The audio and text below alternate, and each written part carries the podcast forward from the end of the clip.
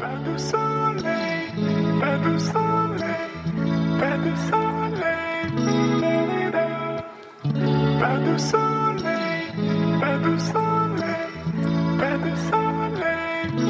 嗨嗨！各位听众，大家好，欢迎继续收听 Casey 的金融危机小教室。今天终于要来终结民国八十四年的金融危机案，真的是好不容易。回顾过去金融危机小教室所介绍的金融危机案例，我们讲了彰化四信、国际票券、中立市农会。接下来到底是哪一家金融机构要来接八十四年的最后一棒呢？噔噔噔噔，它的名字就叫做华侨银行。这家银行呢，现在你应该已经找不到了。去哪呢？别急，待会你就会知道。我们先来简单介绍一下华侨银行。民国五十年，华侨银行成立，也是我国最早成立的四家准民营银行之一。那么其他三家呢，我也一起顺便告诉你，那就是中国国际商银、世华银行和上海银行。中国国际商银呢，就是现在的兆丰银行。世华银行呢，已经更名为国泰世华银行；上海银行呢，就是现在的上海储蓄银行。侨银最大的股东是行政院开发基金。讲到这里，你应该可以明白，侨银的最高经理人的人选，财政部还是具有绝对的控制权。八十四年下半年，有一个人叫做梁伯勋。透过股市大举买入侨银的股票，成为侨银的常务董事。要记住这个人的名字。侨银的挤兑案事件，其实从案发到结束过程非常的快。再说呢，这些引发争议的放款呢，其实占侨银整体的放款结构不大，对于呢侨银的资产品质影响也很有限。再加上财政部迅速撤换经营团队，确实给侨银休养生息的空间。经过这次挤兑案之后呢，乔银在八十六年的九月私下了云林北港信用合作社，透过合并的方式增加银行据点。要知道，在当时，只要你的据点越多，就代表获利越高。也许呢，这件事情摆在现在来看，你会觉得很不可思议。不过呢，在当时的年代就是如此，通路就是王道。一家银行要能成为获利大王，就是要拼命的扩充据点。这也可以去解释为何呢，在七十九年新银行开放设立之后呢，有很多家的新银行呢都不断的再去并入信用合作社，目的也是为了扩充据点。九十三年呢，政府呢决定调降侨银持股的股份，宝来集团就一跃成为仅次于开发基金的第二股东。只是好景不长，侨银呢，它的整体表现其实不算太好。九十五年呢，宝来集团呢就计划出售侨银。九十六年四月呢，改由花旗台湾银行合并，侨银正式走入历史。一百一十一年，花旗台湾银行呢宣布与新展台湾达成协议。一百一十二年呢，由星展台湾呢收购花旗台湾的消费金融业务。OK，以上呢就是侨银的一些基本资料。紧接着，我们要来解释一下这个挤兑案当时媒体报道的重点。八十四年十一月初，财政部、央行及存保公司分头展开华侨银行专案精简，主要的原因包括该行承做衍生性商品失当。以及常务董事梁伯勋介入银行经营、员工爆料关系人的巨额贷款等等。八十四年十二月八号，侨银提领的金额已经达到五十亿元。九号呢，再度被提领约六十亿元。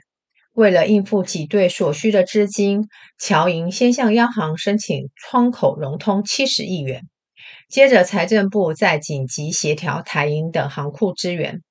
到了十二日，该行存款流失的金额已经降到十三亿元，挤兑风波趋于平息。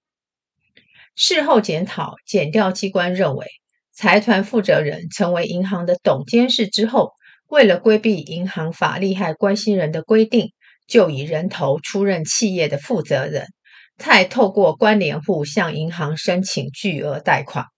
董事会的功能不彰，未依常务董事会的程序及通过重大的授信案。金融界认为，侨银最大的问题在于董事会干预经营权以及公器私用等等。尤其在新银行设立之后，就大股东的结构来看，很多拥有建筑营造相关行业的背景。如何好好划清经营者与所有权的界限，确实属当务之急。侨银挤兑案之后，金门县农会、台南南西乡农会陆续发生存款异常提领的现象，立委炮轰当时的财政部部长以及央行总裁。八十五年一月，侨银董事长改由戴立宁担任。八十六年九月，侨银以换股的方式合并北港信用合作社。透过这项合并，侨银可以增加云林地区的营业据点。九十年七月，戴立宁被迫下台一鞠躬。九十六年十二月，花旗台湾银行盖光承受侨银全部营业资产与负债，总交易金额约一百三十八亿元，华侨银行消灭。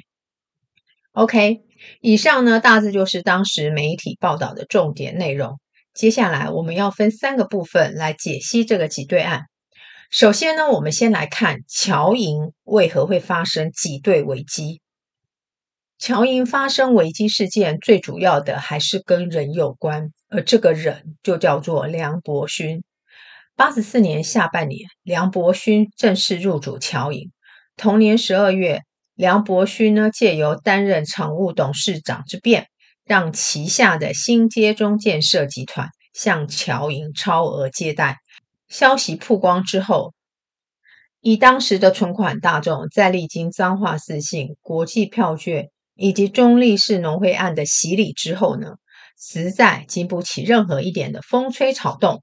侨银的存款户再度发动挤兑的人龙，挤兑金额高达一百五十亿元。最后依靠央行存保以及银行团紧急支援、撤换负责人以及梁伯勋辞去常务董事等措施，让这桩挤兑案风波暂告平息。梁伯勋在当时呢是新街中建设的董事长，算是中部赫赫有名的红顶商人。在入主侨银之后呢，透过关系人向侨银借款。而这些问题的贷款呢，将近有五十亿元，其中呢有一半以上都是属于无担保放款。所谓无担保放款，就是借款人不用提供任何的担保品给银行。在这边呢，我们也花点时间说明一下关系人放款。其实呢，在侨银案件之后呢，台中商银的挤兑案也是出现同样的问题。依据当时的银行法。所谓利害关系人，指的就是自然人。所以啊，你想想看，这些大老板说：“哎，银行法既然你只规定自然人叫做利害关系人，那我就不要用自然人去借款不就得了？”所以呢，这些大老板就改用公司或者是旗下的关联企业来去规避银行法的规定。但是呢，骨子里做的却是相同的肮脏事，巧立名目向银行进行诈贷、超贷等等的情事。而银行法呢，这项对于关系人的规范漏洞，是一直到八十九年的十月才完成修法。当然，在修法未完成之前呢，还是发生很多令人发指的金融机构挤兑案。这些案件呢，也会在后续的节目一一呈现。乔银其实，在爆发挤兑之前呢，还发生了一件风险控管不当的事件。八十四年一月，乔银呢乘坐衍生性商品失利，而这个损失的数字呢，上看十五亿元。在当时那个环境，这个十五亿元简直就是天价的数字，真的是有一点点小恐怖。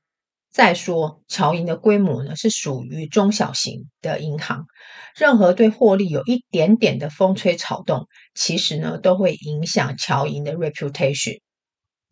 乔银投资呢衍生性商品失利这件事情，在当时引发市场一阵骚动，因为这个 trouble 同样跟人有关，因为乔银的某位交易员呢判断错误，导致这个损失的金额扩大。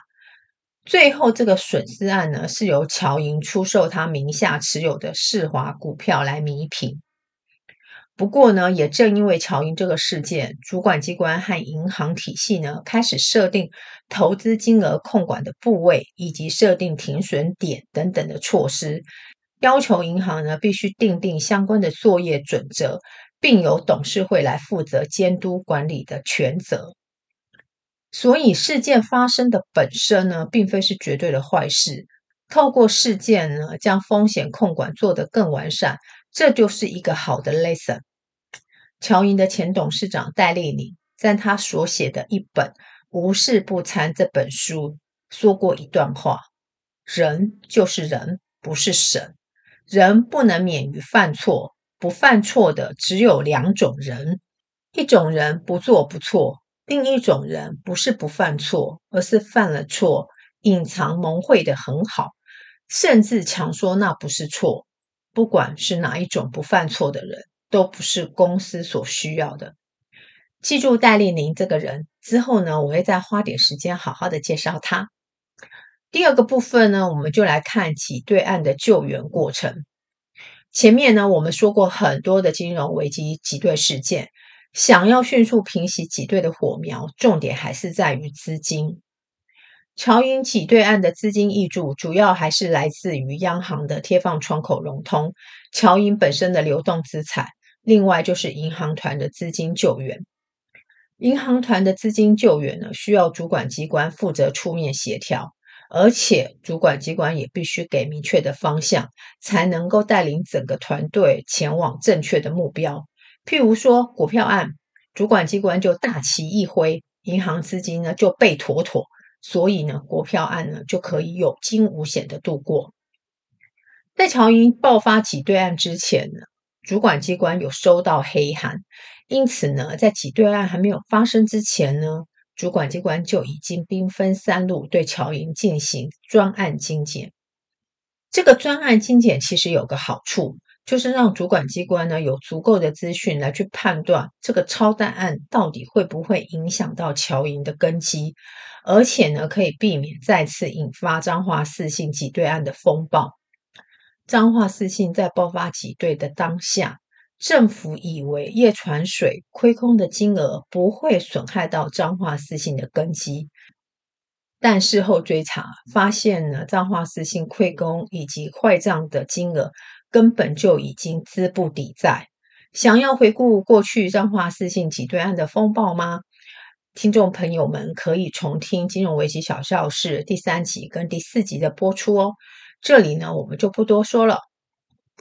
我相信呢，在当时的精简资料显示呢，乔英超贷案的这个弊案对乔英的影响应该不算太大。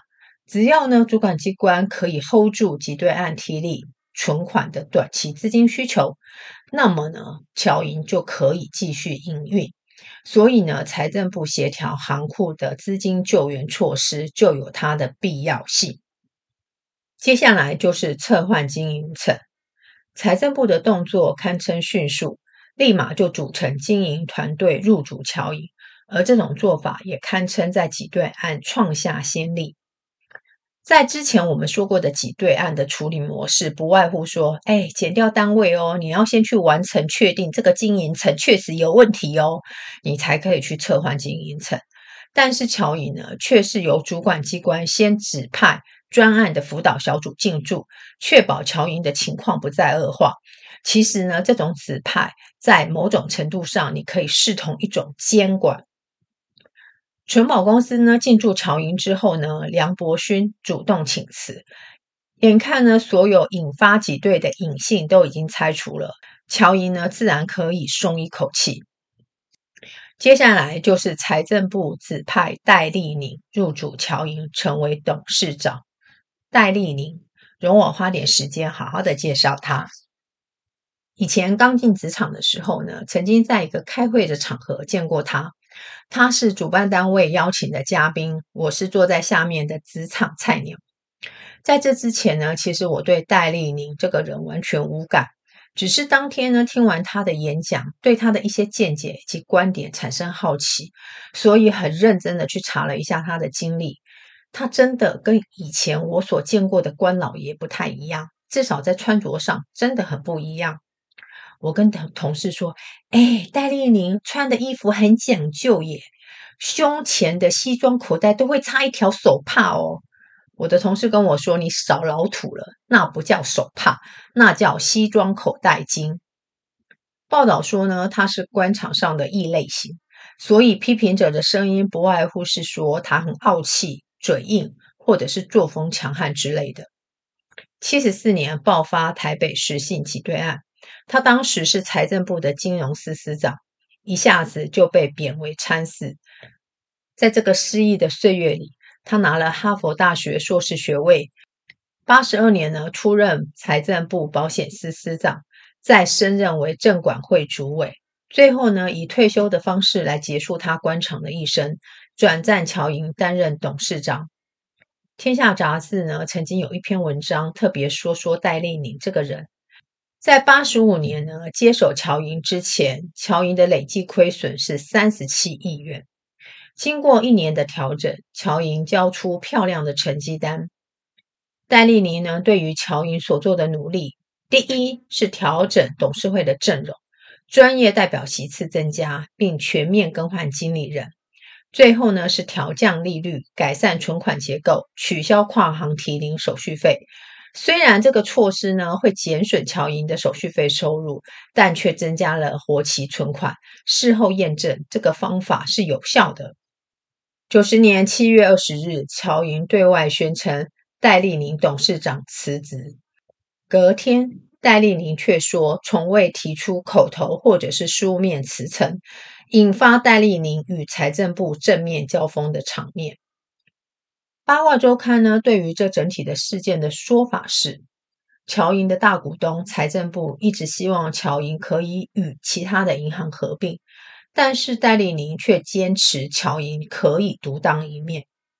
接手侨银的时候，确实侨银的业务有声有色，只是形势比人强。侨银呢，以中小企业为放款对象。在本土金融风暴发生之后，确实承受过多的损失，也导致侨银的资产品质恶化。站在财政部的立场，如果侨银改由某家的金融机构接手，处理程序上确实可以比较省事，毕竟少一分牵挂就是多一份安全。但是站在戴立宁的想法，我相信任何领导者都不会轻易放弃自己坚持的梦想。报道指称。戴立宁当时，他的手上还握有百分之二的侨银股票。他坚信投资就是要把鸡蛋放在同一个篮子，但是呢，要把篮子给顾好。在这整个事件中，我想戴立宁最思算的是，掌控篮子的人并非他自己。最后，我们来看侨银这个挤兑案，我们学到了哪些 lesson？先来谈谈挤兑事件的男主角梁伯勋，最后到底怎么了？梁伯勋掏空侨银这件事，在法院审理了快七年。当时各界对于政府办理这些掏空金融机构资产的金融大盗，罚则过轻，只要服几年牢就可以出外逍遥，到底是哪门子的公平正义？所谓的罚则过轻，媒体呢最常点名的一个案例，就是发生在民国七十年代李斯科杀警夺枪再抢银行的案件。当时的李斯科呢，总计抢了五百三十万元。七十一年，李斯科被判处死刑，并执行枪决。媒体的论调是，梁伯勋还有其他金融机构事件的主要掏空者。被掏空的金额相较那五百三十万元，不知多了好几百倍，但是呢，却可以逍遥法外。有些呢，甚至还可以逃离台湾。两者之间的判决根本就不符比例原则。那么现在这种状况有改善吗？嗯，Well，不好说。接下来再来谈谈关系人交易这件事。乔英案主要的弊端在于利用银行法的漏洞来进行关系人的交易，而银行法的修正则在八十九年完成。修法之后呢，至少可以杜绝部分人头交易以及非自然人关系人交易的类型。不过呢，我们换个角度想想，银行可以说法规没有规范，它就可以爱怎么做就怎么做吗？我相信绝对不会。但是乔银呢，却可以让这些弊案轻松过关。重点还是在于人。就像之前发生所有的危机事件一样，高阶管理者的所作所为，往往都是爆发挤兑危机的主因。再来，我们来谈谈财政部协调多家银行进行资金进驻的救援做法。在乔云事件之后呢，其实还有多起的金融危机事件，财政部呢都会采取这样一个的方法来解决资金救援的问题。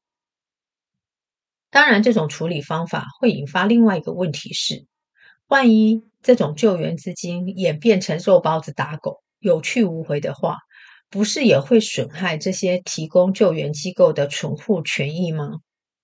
在后续的节目里，我们要讲到一个非常非常著名的金融危机案例，那就是中兴银行挤兑案。这个案子呢，最后银行团的救援资金是靠金融重建基金设立之后赔付而功成身退。换句话说，如果金融重建基金没有设立成功，这些救援的款项该如何全身而退？恐怕又是另外一个烫手山芋。金融重建基金退场之后，我国确实没有出现金融危机的挤兑案。